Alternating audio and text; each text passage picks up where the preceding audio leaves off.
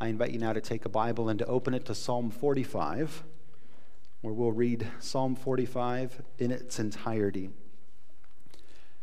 It's a short psalm. Uh, this morning at, at home, as Amy and I came early, and my sister was watching the kids, she said, Let's read together Psalm 45. And my, our middle son right away was like, How long is it?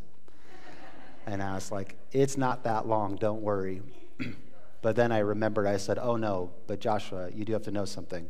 It's a love song. And he's like, Oh, it's a. I said, It's unique because it actually is the only psalm that is not addressed to God. It is a love song, it's the celebration of a royal wedding. And all the praise that's spoken of is spoken to the bride and the groom. This is Psalm 45. My heart overflows with a pleasing theme. I will address my verses to the king. My tongue is like the pen of a ready scribe. You are the most handsome of the sons of men. Grace is poured upon your lips, therefore, God has blessed you forever. Gird your sword on your thigh, O mighty one, in your splendor and majesty. In your majesty, ride out victoriously for the cause of truth and meekness and righteousness. Let your right hand teach you awesome deeds. Your arrows are sharp in the heart of the king's enemies. The peoples fall under you. Your throne, O God, is forever and ever. The scepter of your kingdom is a scepter of uprightness. You have loved righteousness and hated wickedness. Therefore, God, your God, has anointed you with the oil of gladness beyond your companions. And your robes are all fragrant with myrrh and aloes and cassia. From ivory palaces, stringed instruments make you glad. Daughters of kings are among your ladies of honor. At your right hand stands the queen in the gold of Ophir. Hear, O daughter, and consider and incline your ear. Forget your people and your father's house, and the king will desire your beauty. Since he is your Lord, bow to him. The people of Tyre will seek your favor with gifts, the richest of the people. All glorious is the princess in her chamber, with robes interwoven with gold. In many colored robes she is led to the king, with her virgin companions following behind her. With joy and gladness they are led along as they enter the palace of the king. In the palace of your fathers shall be your sons. You will make them princes in all the earth. I will cause your name to be remembered in all generations. Therefore, nations will praise you forever and ever. That's Psalm 45. In Psalm 42, we, we saw the psalmist in a, in a posture of desperation, longing, as he said, thirsting and panting after God Himself.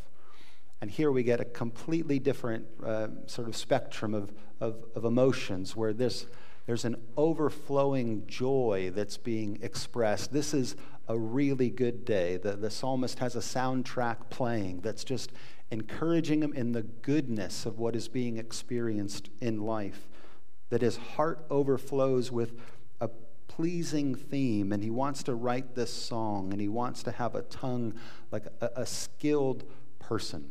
He doesn't want to just do this haphazardly. There is this desire to honor the occasion in such a way to create something beautiful to mark the beauty of what everybody else is experiencing. So, this is a joyful love song. This is an anticipation of the goodness that's going to happen as a result of this marriage and how that will affect the nation and then the future generations as a result of this relationship that's being celebrated.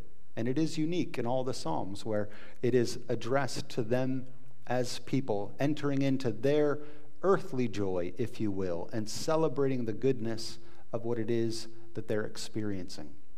And so, even in my own life, as I thought back on different occasions where that sense of joy and desire uh, and, and eagerness and the goodness of God in relationship has been experienced. I went back now, so celebrating last week 20 years of serving within the local church uh, means we're about a year and a half until our 20th wedding anniversary. And uh, as Amy and I got to know each other, we were both living within about a 15 mile radius uh, of each other. I was in the Fairlawn area, she was in Wadsworth. And as we were just forming a friendship, uh, the missionary organization that she served at in Paraguay for two different periods of time had asked her to consider coming for two years to help them open a school. And we were both young and we weren't yet very far in a relationship, and I did not feel like I should uh, intervene in that decision and ask her to stay and not go. And so uh, ultimately, she ended up making the decision to go and make that two years of a commitment. I was 19 years old. And then when she made the decision to go, I thought, oh no, somebody I do care more and more about is about to be gone for two years. And so I took her out. Uh, before she left, we went to the Barnes & Noble uh, in Montrose. Uh, I worked there. I made the coffee there for a couple of years when it initially opened up. And so I took her out there, and I had determined that I would commit to her that I would wait for that two years, that I wouldn't pursue a relationship with anybody else. And I'd kind of consider that my gift of singleness that Paul talks about in the New Testament, and uh, not asking for anything in return, but just a desire to communicate in writing uh, while she was gone. Um, to stay in touch and to know what life was like for her down there, and if she felt called to stay down there forever, and whether she did or didn't, that I would want to come and visit at some point in time. Well, a year later, I flew down. I proposed. She said yes. She stayed for one more year. And then finally, now she was coming home at the end of that two years. And so then the question came who gets to pick her up from the airport? Her mom and dad really wanted to pick her up from the airport. Their daughter had been gone for two years, and she's coming home. But they knew I really wanted to pick her up from the airport as well. And so graciously, they were kind enough to let me be the one to go and pick her up from the airport. And uh, as then that was coming forward, and as I was anticipating that, I thought, okay, I'm going to pick her up. What are we going to what are we going to do right after? Where are we going to go? Am I going to take her straight back to her parents' house, or are we going to go anywhere else? And so then the thought came to me, uh, fairly last minute. But we should go back to the place that we sat at a table where I told her I would wait for her for two years. I don't think of Barnes & Noble as a very romantic place to take somebody, so please know that I can acknowledge that. But now that we were at the end of that two years, then that was the thought that came to my mind. Let's come back to this place. And then I also thought, I would love it if like a song would play when we walk in. Now, this is before Spotify, before Apple Music. I hadn't worked there for a couple of years. So I, I went there ahead of time, right before the airport, and there was a manager named Jason who was still working there from when I was there. I was like, Jason, I'm about to go pick up my fiance. I think I can be back in like 40 some minutes. Can you find a CD with this song on it? Feels like home to me. And walk, keep an eye, and when we come in, just hit the song and have it just play in the whole thing. And he's like, okay, yeah, I can. And so he waited and stood on the second floor where the glass overlooks the entryway and as soon as he came in, he signaled to somebody in the music section, and they hit the play button, and the song came on. It was so much fun to plan that. And that it all came together, that somebody was actually working there that I knew that could enter into that joy with me. But that's part of the emotion of this psalm. God gives some really good gifts that we are to celebrate and to think of ways to creatively celebrate them. And so this uh, a psalmist, he's overflowing with this theme, even though he is not the one who's partaking in the actual joy. He's not the king writing to himself. So he's seeing something happening in somebody else's life, but he's entering into that joy and saying, the Bible does say there's a time to weep, but there's also a time to dance.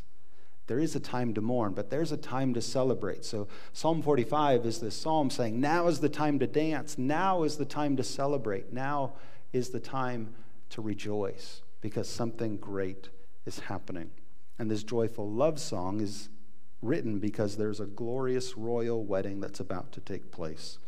And the rest of the psalm breaks down by sort of words directly to the groom, to the king, and then acknowledging the glory and the majesty.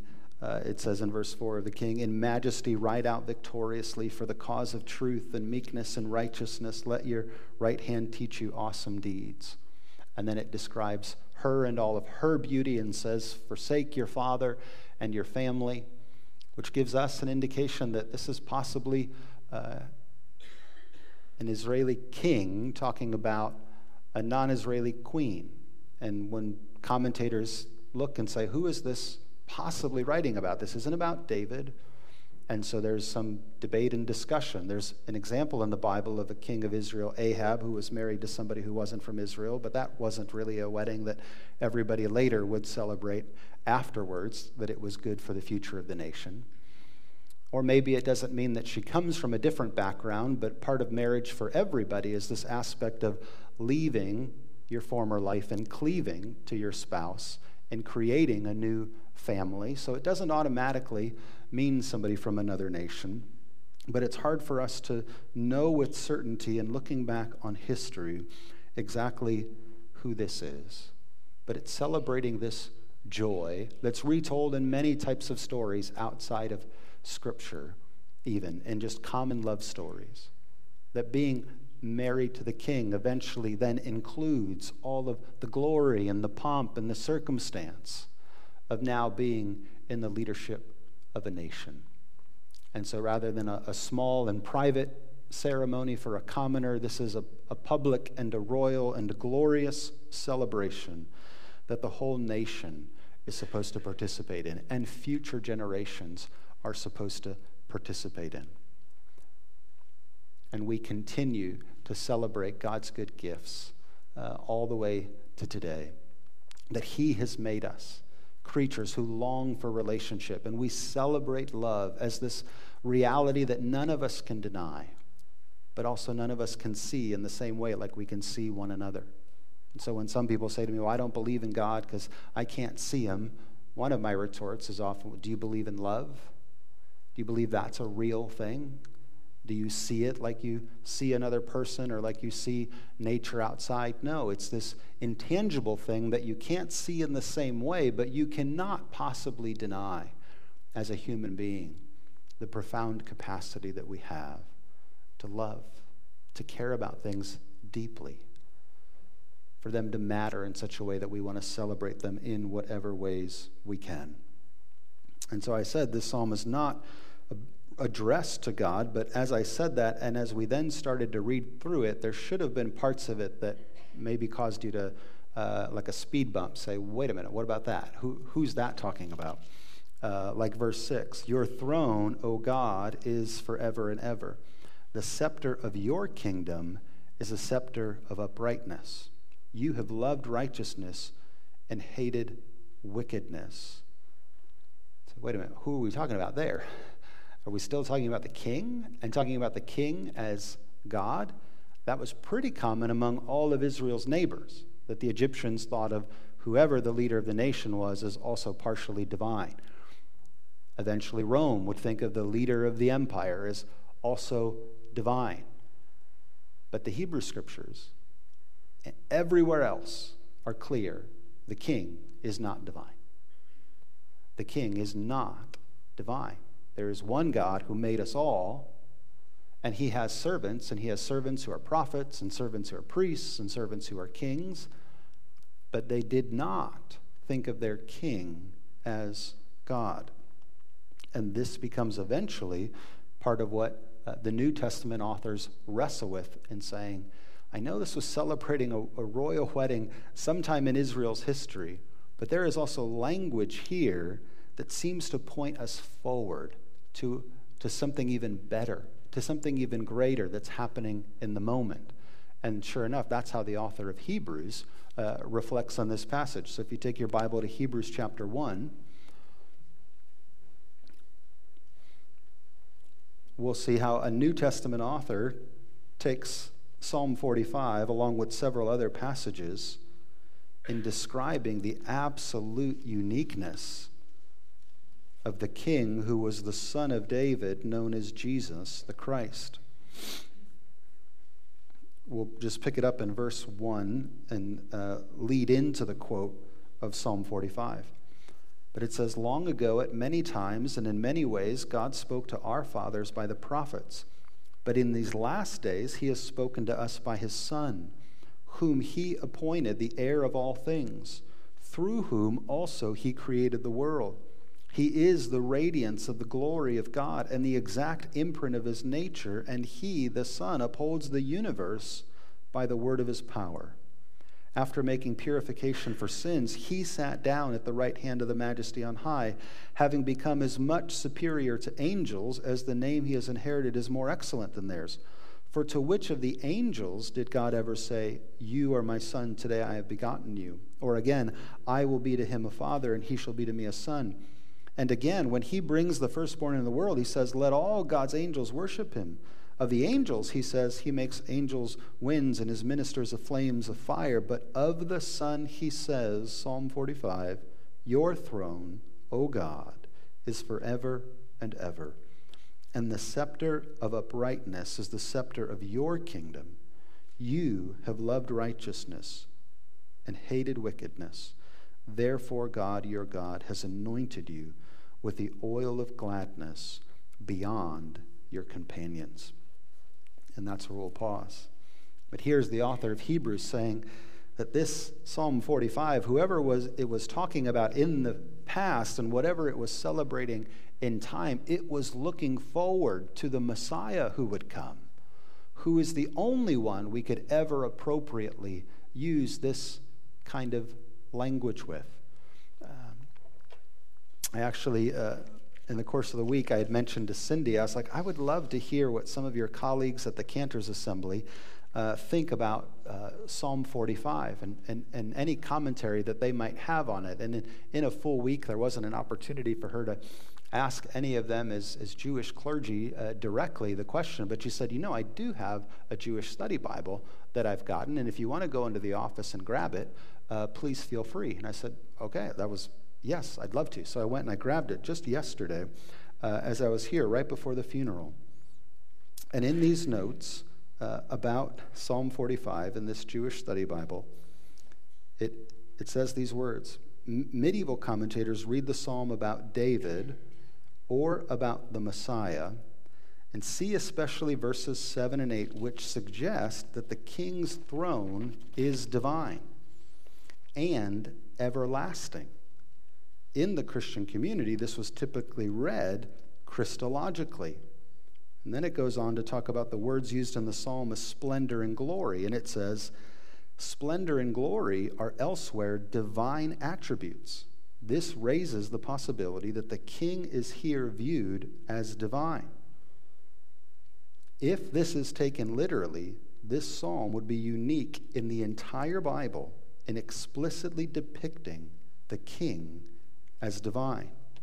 And then its comment on verse 18 that it is a remarkable conclusion where the king is praised in language typically reserved for God alone.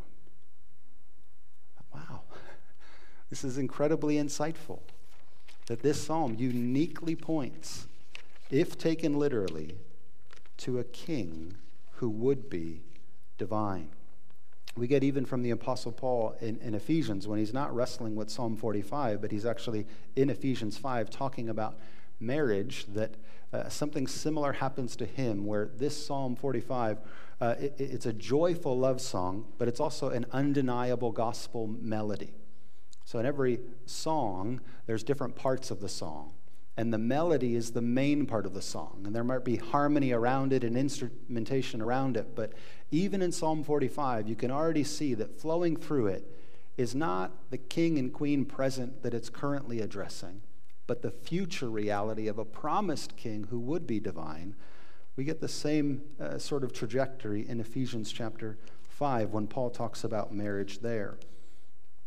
And so, if you want to turn your Bibles to Ephesians 5, this is where we're going to end.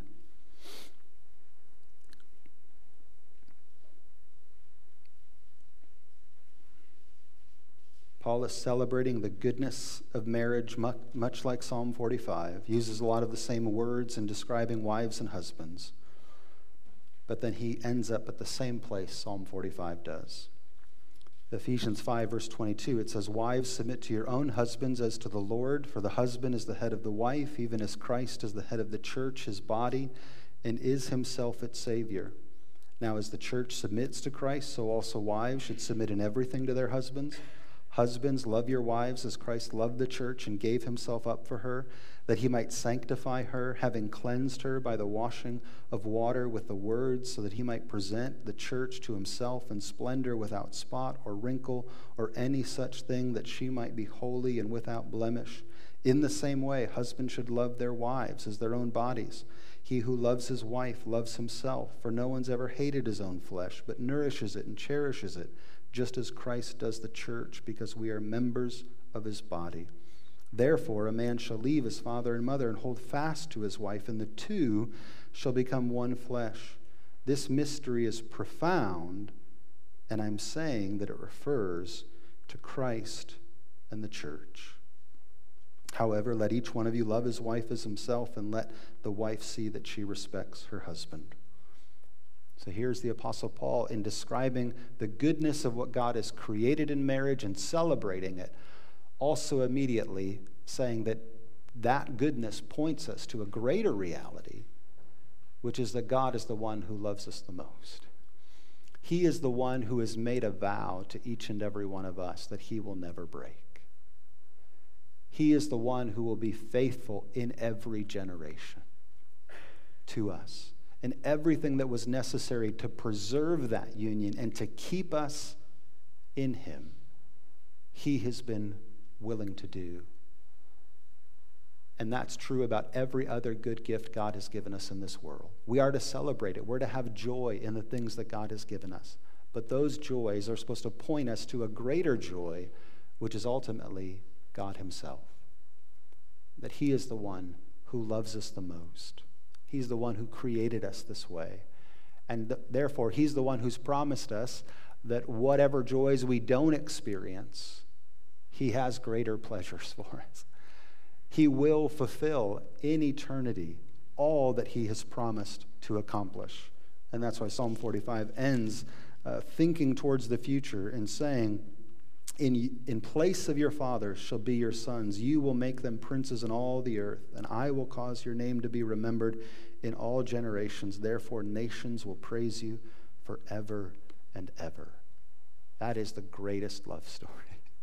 God's love for us, His promise to keep His word, that He will not leave us or forsake us, and that what He has begun in us, He will complete. Let's pray. Heavenly Father, we thank you for your word and we thank you for the, the joy that it invites us to celebrate.